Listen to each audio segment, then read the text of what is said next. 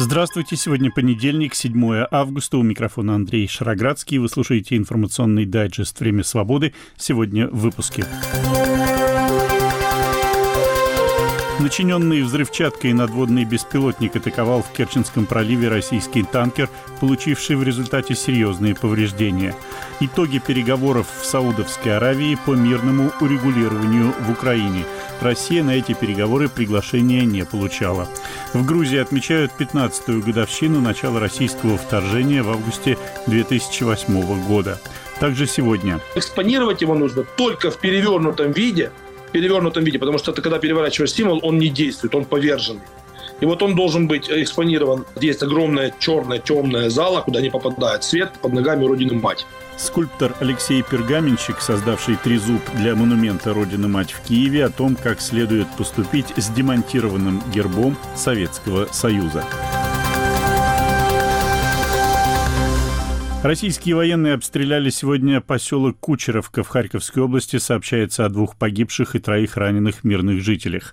Сообщается также об обстреле села Ольговка в Херсонской области. Там снаряд попал во двор жилого дома. Одна женщина погибла, еще одна тяжело ранена. При тушении возникшего пожара пострадали два спасателя. Сегодня между сторонами вооруженного конфликта в Украине состоялся очередной обмен пленными. В Украину вернулись 22 военнослужащих ВСУ – среди них два офицера. Украинские войска вновь обстреляли Чингарские и Генические мосты, которые связывают аннексированный Крым с материком. По данным Американского института изучения войны, это заставило российскую армию перенаправлять колонны снабжения войск по более длинному западному пути. Два дня назад в Керченском проливе атаке украинского надводного беспилотника подвергся российский нефтеналивной танкер «Сик». Он получил серьезные повреждения. В социальных сетях была опубликована аудиозапись радиопереговоров экипажа танкера с диспетчером порта. Ничего не умешали, она сама остановилась. Сколько прибыла, столько прибыла. Судно в балласте. Все танки грузовые пустые. Поэтому судно на плаву и не знаю, там. До уровня ватерлинии набралась и остановилась. Да, Меркурий у борта ошвартован. Ясно. И подскажите, у вас планы какие? Вы остаетесь там на якоре? Ну, сами мы не можем перемещаться без буксира, все, машина полностью затоплена. Руководство не знает, что там будет решать. Нас куда-то в завод теперь надо в какой-то определять. Напомню, что после бомбардировок украинских портов власти Украины объявили зоной военной угрозы акватории шести российских портов на Черном море, что является фактически запретом на вход туда для гражданских судов. На прошлой неделе в результате атаки надводного беспилотника серьезные повреждения получил большой десантный корабль Черноморского флота России «Оленегорский горняк». В городе Джида в Саудовской Аравии прошла встреча представителей 40 государств, посвященная проблеме проблеме мирного урегулирования в Украине. В ней участвовали как государства-союзники Украины, так и страны Африки, Азии и Латинской Америки, придерживающиеся нейтральной позиции. Россия приглашения на переговоры не получила. Примечательно участие в этой встрече спецпредставителя Китая по делам Евразии Ли Хуэя. Вот как оценивает итоги встречи для Украины украинский политолог Владимир Фисенко. Позиции сторон очень различаются. Совместить их в каком-то общем документе тем более в рамках э, одной встречи, ну, было невозможно. Э, первая встреча в Копенгагене была началом. Это, я думаю, был зондаж. Возможен диалог э, со странами глобального юга или нет? Оказалось, да, что возможен. И оказалось, что можно выйти на более широкий состав участников и уже на более предметное обсуждение. Ну и то, что обсуждается формула мира президента Зеленского, это для нас тоже уже важный дипломатический успех. Поэтому само продолжение диалога – это уже для нас очень хороший результат. И поскольку в формуле мира Зеленского есть вопросы о глобальной безопасности, о глобальной продовольственной безопасности, о ядерной безопасности, об энергетической безопасности и так далее. Это предмет для обсуждения. Не только прекращение войны в Украине. Что касается неучастия в переговорах России. Мне кажется, то, что уже происходит, вот в частности встреча в Судовской Аравии, то, как происходила посредническая миссия представителя, спецпредставителя Китая, показывает будущий формат мирных переговоров. Они будут идти параллельно отдельно с Украиной, отдельно с Россией. Но важно и другое. Вот на мой взгляд, сам факт этих переговоров и участие в них Китая, Индии, Бразилии, Южноафриканской республики показывает различия интересов этих стран и России. несмотря на их партнерские отношения. Россия, судя по всему, делает ставку на то, чтобы продолжать войну войну на изнурение, э, ну, как минимум до президентских выборов США. А те страны, которые сотрудничают с Россией, там тоже Китай, вот Саудовская Аравия и другие, они не хотят продолжения войны. Это не в их интересах. Им важно, чтобы война была завершена, а на э, ближайшую перспективу необходимо возобновление зернового соглашения, обеспечение ядерной безопасности, ну и постепенная нормализация международных отношений. Мнение украинского политолога Владимира Фисенко. Очень символичное для Украины событие состоялось вчера. На щите памятника Родине Матери над Днепром в Киеве советский герб был заменен на трезуб, основной элемент государственного герба Украины. Монумент расположен на территории Национального музея истории Украины во Второй мировой войне. Он был сооружен в 1981 году и считается самой высокой скульптурой в Европе. Скульптор Алексей Пергамин каменщик, изготовивший трезуб, в интервью телеканалу «Настоящее время» так отозвался о художественных достоинствах монумента «Родина-мать». Рассказал Алексей Пергаменщик и о том, как, по его мнению, следует поступить с демонтированным гербом СССР. Лично перебрал ну, вариантов, наверное, до 30. Это были и графические варианты, и варианты в 3D-моделях разные, и варианты я лепил, лично лепил э, макеты, 1.30, их несколько штук вылепил из пластилина, достаточно большие, такие по 50 сантиметров высотой.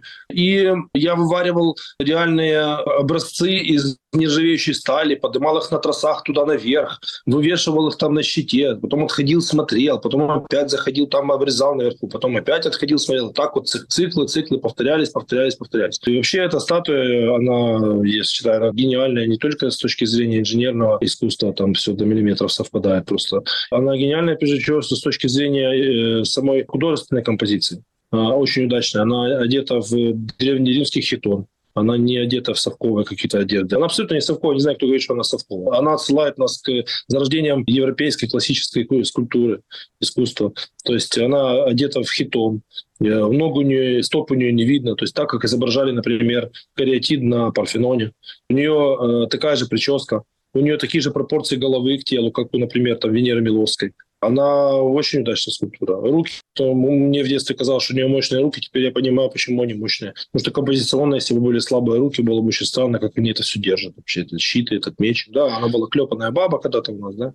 А сейчас она уже будет Украина мать, не знаю, как ее назовут, там пускай называют как хотят. Знаете, меня называть уже начали Леша Трезуб, типа она Паша Мерседес есть, а вот я Леша Трезуб. Ну, люди, люди хотят, они имеют право.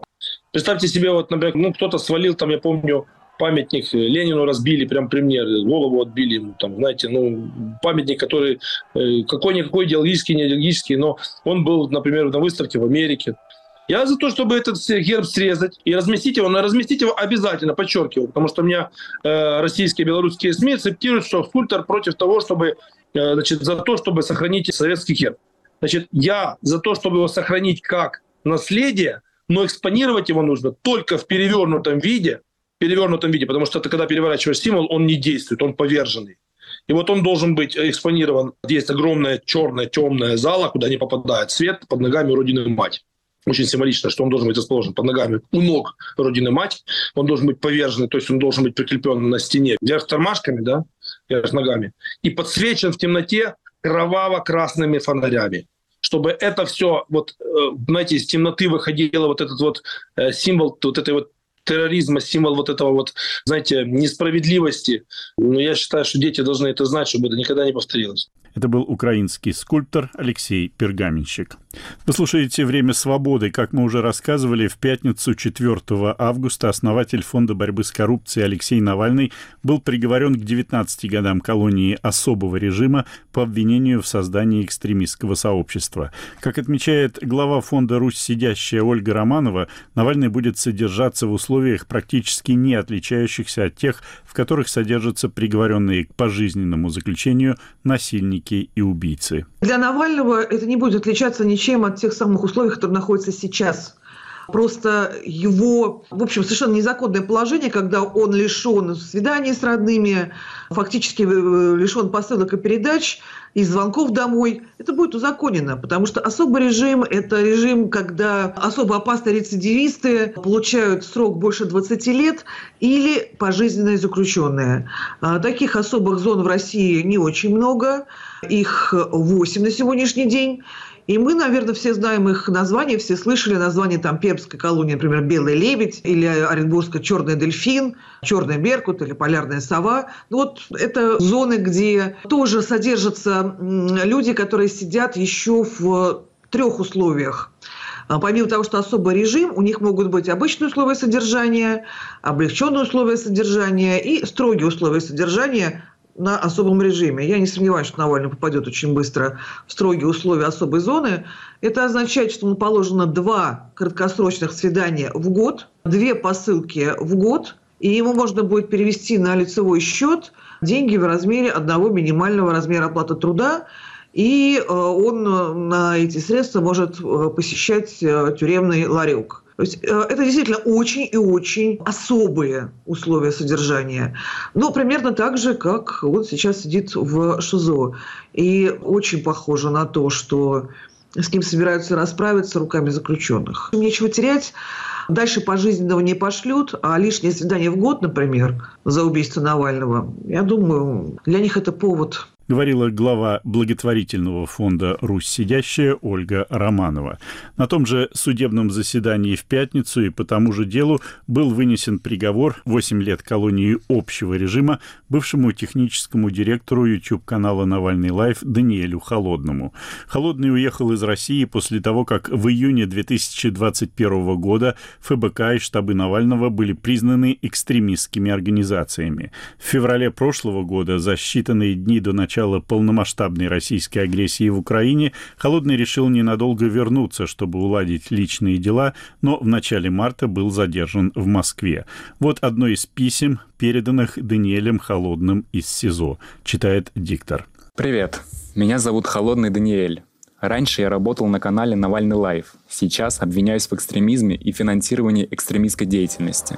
По совокупности преступлений мне может грозить до 16 лет лишения свободы. Задерживали меня очень странно. Вечером 3 марта 22 года я ехал с ночевкой к другу. Больше часа простоял в пробках и все удивлялся большому количеству полиции у Кремля, но значения этому не придал. Проехал под мостом парка Зарядья и после этого был остановлен ДПСниками. Машин 5, наверное, было, которые окружили меня. После представления под названием «Проверка документов» они сказали, что необходимо проехать с ними в отдел полиции на Китай-городе. Один сел ко мне в машину, другой сопровождал спереди на служебный. Там я и провел всю ночь. Ничего не объясняли, отпускать не хотели. Утром мне вернули все вещи, выдали штраф 500 рублей за нарушение общественного порядка. В чем она заключалась, загадка. И сразу же в отделе двое молодых парней выдали повестку на допрос. Они же повезли в СК. Адвоката на допрос не пустили. Со здоровьем тут все сложно, конечно. С одной стороны, мне еще повезло, что я молод, а с другой, пугает, что в свои 25 лет уже столько проблем. Болеть здесь очень тяжко.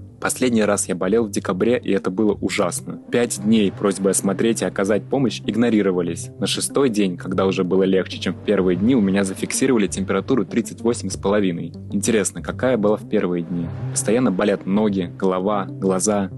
Да что не болит? Обезболивающие лекарства глотаются как конфеты. Как только попал в тюрьму, начали сыпаться волосы. Потихоньку начинают появляться седые. В 25 лет. Спасибо Путину. Понервничать пришлось изрядно. Зубы начали болеть спустя полгода. Решение здесь на все одно – вырывать. При этом мне без рентгена это никак не сделать, а рентгена нет. Такой вот порочный круг. Какие могут быть желания в тюрьме? Ну, конечно, хочется скорее домой. Где он только этот дом теперь? Ко мне ходили те же люди, что были на обыске, то ли опера, то ли фейсы, требовали сотрудничать, признать вину и рассказать об иностранном финансировании. Пытались и ласково, и грубо, угрожали сгноить, поехать в Вильнюс и найти мою девушку и сделать с ней нехорошие вещи. Например, месяц назад опер захотел мне жизнь испортить. Дал задачу составить на меня рапорты, чтобы посадить в карцер. За один день составили два рапорта о том, что я якобы не подчинился законному требованию сотрудника и о том, что я не встал по команде подъем. Естественно, никаких требований и команд не было. Вся камера спала, а гулять днем пошел один человек. Но именно я получил замечание, а на комиссии говорили о пяти сутках карцера. Но самое забавное, что после комиссии тот сотрудник, который назначил пять суток, подошел и извинился. Мол, ничего личного, ты же понимаешь, я не специально. Вот такие взаимоотношения. Скажут расстрелять, извиняться и расстреляют. Письмо из СИЗО бывшего технического директора YouTube-канала «Навальный лайф» Даниэля Холодного. Напомню, что в пятницу 4 августа Холодный был приговорен к восьми годам колонии общего режима по делу о создании экстремистского сообщества. По этому же делу в пятницу к 19 годам колонии особого режима был приговорен Алексей Навальный. Все, что происходит в жизни каждого, связано с правами и свободами. Право на выбор, право на жизнь и здоровье, право на самовыражение и многое другое. «Человек имеет право» – это подкаст, который ведем мы, судебные обозреватели «Радио Свобода» Марьяна Тарачешникова и Наталья Джампаладова. Вместе мы выясняем, как устроен окружающий нас мир прав и обязанностей. Почему он устроен именно так и что делать, чтобы отстоять свои права. Присоединяйтесь к нам каждый вторник. Слушайте нас в привычном агрегаторе подкастов. Вы слушаете информационный дайджест «Время свободы». Сегодня понедельник, 7 августа. Темы выпуска представляю я, Андрей Шароградский. Накануне третьей годовщины президентских выборов в Беларуси, фальсификация итогов которых вызвала в стране массовые протесты и ответную волну жесточайших репрессий со стороны властей, в Варшаве состоялась конференция «Новая Беларусь». Будущее Беларуси обсуждали представители Объединенного переходного кабинета, Координационного штаба оппозиции, политических партий и движений, а также гражданские активисты. За ходом конференции следил политический аналитик Виталий Цыган. Ankunft. Конференция «Новая Беларусь», она уже становится традиционной. Прошлая прошла как раз год назад, первая конференция, и на ней был назначен, ну, так называемый кабинет, то есть объединенный переходный кабинет. Э, в просторечии политические аналитики называют это министрами при Светлане Тихановской. На этот раз э, конференция не принимала таких каких-то радикальных э, шагов по индивидуальным позициям, но произошло не несколько довольно э, важных вещей. Прежде всего, наверное, э, стоит отметить, что впервые в истории вот этой оппозиции, новой оппозиции, как ее называют, оппозиция, которая возникла именно после президентских выборов 2020 года в результате э, протестов, которые произошли в Беларуси тогда в августе-сентябре 2020 года, и оппозиция, которая объединилась вокруг кандидатов в президенты на тех выборах Светланы Тихановской, вот впервые в истории этой новой белорусской белорусская оппозиция заявлена об однозначном геополитическом э, выборе, необходимом для новой Беларуси. Это выбор Европу о том, что Беларусь должна вступить в Евросоюз. Также на конференции был представлен э, проект нового белорусского паспорта. Это э, именно один из таких амбициозных проектов от Объединенного переходного кабинета, где ну, белорусы, которые сейчас вынуждены жить за границей, которые переехали туда из-за репрессий внутри Белоруссии, благодаря этому паспорту ну, будут иметь возможность ездить по всем странам, э, получать визы. И тоже, пожалуй, впервые в истории э, вот произошла презентация такого документа. Вот это правительство, оно работает уже не первый год. Э, мне трудно обобщать, насколько успешна эта работа. Все-таки насколько это живой организм? Действительно, э, общественная дискуссия и критика в адрес Светланы Тихановской, ее кабинета, как раз вокруг этого в основном и идет, какие есть достижения, какие есть успехи. И тут пока Светлана Тихановская особо нечем похвалиться. Она э, даже э, в своей речи, открывая конференцию, э, больше говорила о тех проблемах, которые э, есть и стоят перед белорусским обществом, о том, что количество политических заключенных растет, о том, что репрессии внутри Беларуси усиливаются, о том, что, в принципе, ну, можно сказать, пока э, представителям ее кабинета, Объединенным демократическим силам, не удалось преодолеть э, все эти противоречия внутри своего кабинета и не удалось достигнуть тех целей, которые ставятся. Следующее противоречие, которое тоже проявилось во время конференции, это э, между штабом Светланы Тихановской и полком Калиновского, точнее, между политиками, которые объединяются вокруг полка Калиновского. Полк Калиновского – это белорусские добровольцы, которые сражаются на стороне Украины в войне против России и берут на себя уже э, смелость заявлять о своей политической роли. А, точнее, ну, скажем, штаб полка Калиновского заявляет о своих определенных политических амбициях, и белорусские политики, можно сказать, э, все спешат э, появиться в полку Калиновского, встретиться с бойцами, встретиться со штабом, чтобы ну, засвидетельствовать свое уважение и вместе с тем, чтобы каким-то образом поднять свой рейтинг, э, встречаясь с представителями полка. И тут, конечно, наблюдаются определенные, ну, можно сказать, противоречия, э, такое определенное перетягивание каната между полком Калиновского и штабом Светланы Тихановской, и представитель полка довольно резко выступал на этой конференции Варшавской, и более того заявил, что в сентябре в Киеве полк Калиновского организовывает свою конференцию, на которую приглашает всех желающих. И это вот довольно новое явление в белорусской оппозиции, которое наиболее активно проявляется, может быть, последние полгода, когда вот именно о своей политической роли заявляет Пол Калиновского и политики, которые заявляют себя его союзниками. И Светлана Тихановская, ну, пока довольно спокойно на это реагирует, но аналитики отмечают, что э, в этом смысле растет какое-то противоречие между этими двумя сторонами. Это стороны, спорящие вокруг того, каким образом смещать нынешний белорусский режим, э, мирно или с помощью силы? Дело в том, что тут нет такого острого разделения, потому что и среди офиса Светланы Тихановской, среди политиков, которые ее поддерживают, и однозначно на ее стороне, э, также э, довольно много людей, которые заявляют о том, что нельзя исключать и немирного силового варианта. И именно как бы сейчас такой консенсус э, среди оппозиционных белорусских политиков в том, что нужно объединять потенциальный силовой компонент с компонентом политическим и с компонентом, э, скажем так, общественного давления. Ясно, что в условиях диктатуры невозможно какие-то публичные проявления протеста. Любой протест – это сразу оказаться за решеткой. Но, с другой стороны, даже уже некоторые международные обозреватели, иностранные обозреватели говорят о том, что ну, не видно каких-то действий кабинета Тихановской, которые могли бы влиять на ситуацию внутри Беларуси, а все ее успехи и вся ее активность слишком посвящена именно международным международным встречам, международным аспектам ее деятельности. Моим собеседником был белорусский политический аналитик Виталий Цыганков. Ну а в Грузии сегодня начались мероприятия, приуроченные к 15-й годовщине российского вторжения в страну в августе 2008 года, результатом которого стала оккупация 20% грузинской территории.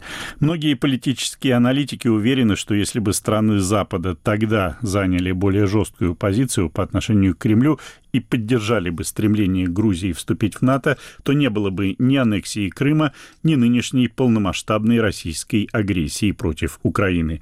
Из Тбилиси передает Георгий Кабаладзе. Грузинские власти и общественность традиционно отмечают годовщины военного конфликта 2008 года с 7, а не 8 августа – Согласно грузинской версии событий, в ночь на 7 августа осетинская армия нанесла артиллерийский удар по грузинскому селу Авневи недалеко от Схинвали, в результате чего два грузинских миротворца из состава смешанных миротворческих сил получили тяжелые ранения. Кроме того, осетинские формирования полностью окружили села грузинского анклава Южной Осетии в глубине бывшей автономии.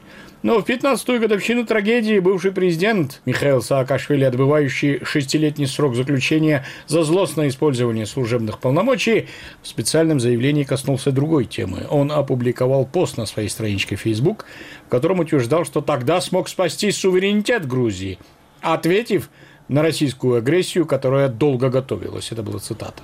Кроме того, Саакашвили рассказал, что Путин, Медведев и президент Франции Николя Саркози пытались заставить его подписать соглашение о начале переговоров по статусу Южной Осетии и Абхазии, хотя он считал бесспорным статус автономии как неотъемлемых частей Грузии бурные споры о событиях 15-летней давности и тем более на фоне кровопролитной войны в Украине в Грузии продолжаются до сих пор. Конфликтолог Пата Закаришвили сказал в беседе со мной, что военного конфликта можно было избежать, если бы грузинское руководство не поддалось на изощренные провокации Москвы.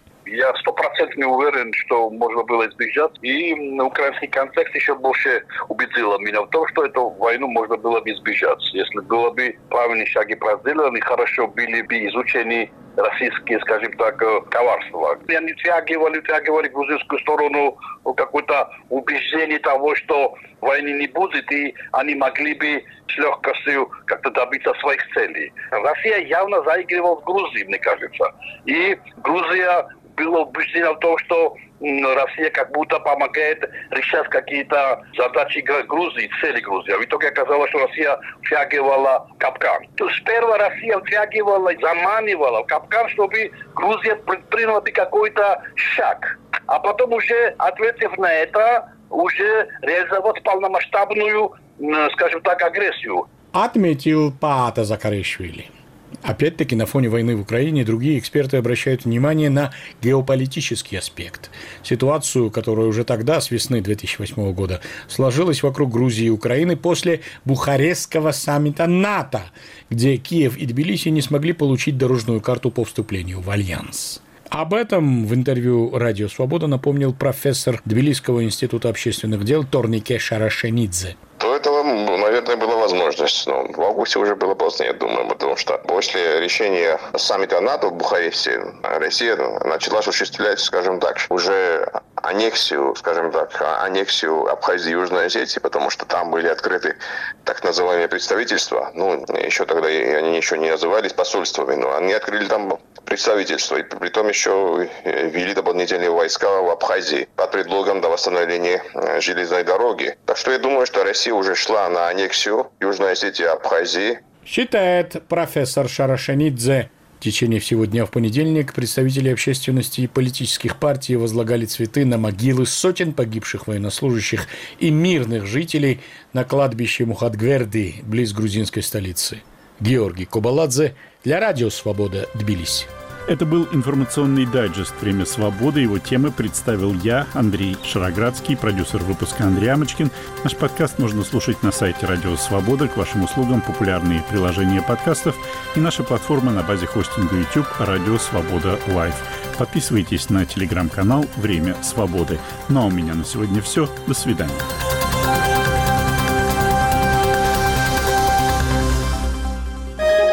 Студия подкастов «Радио Свобода».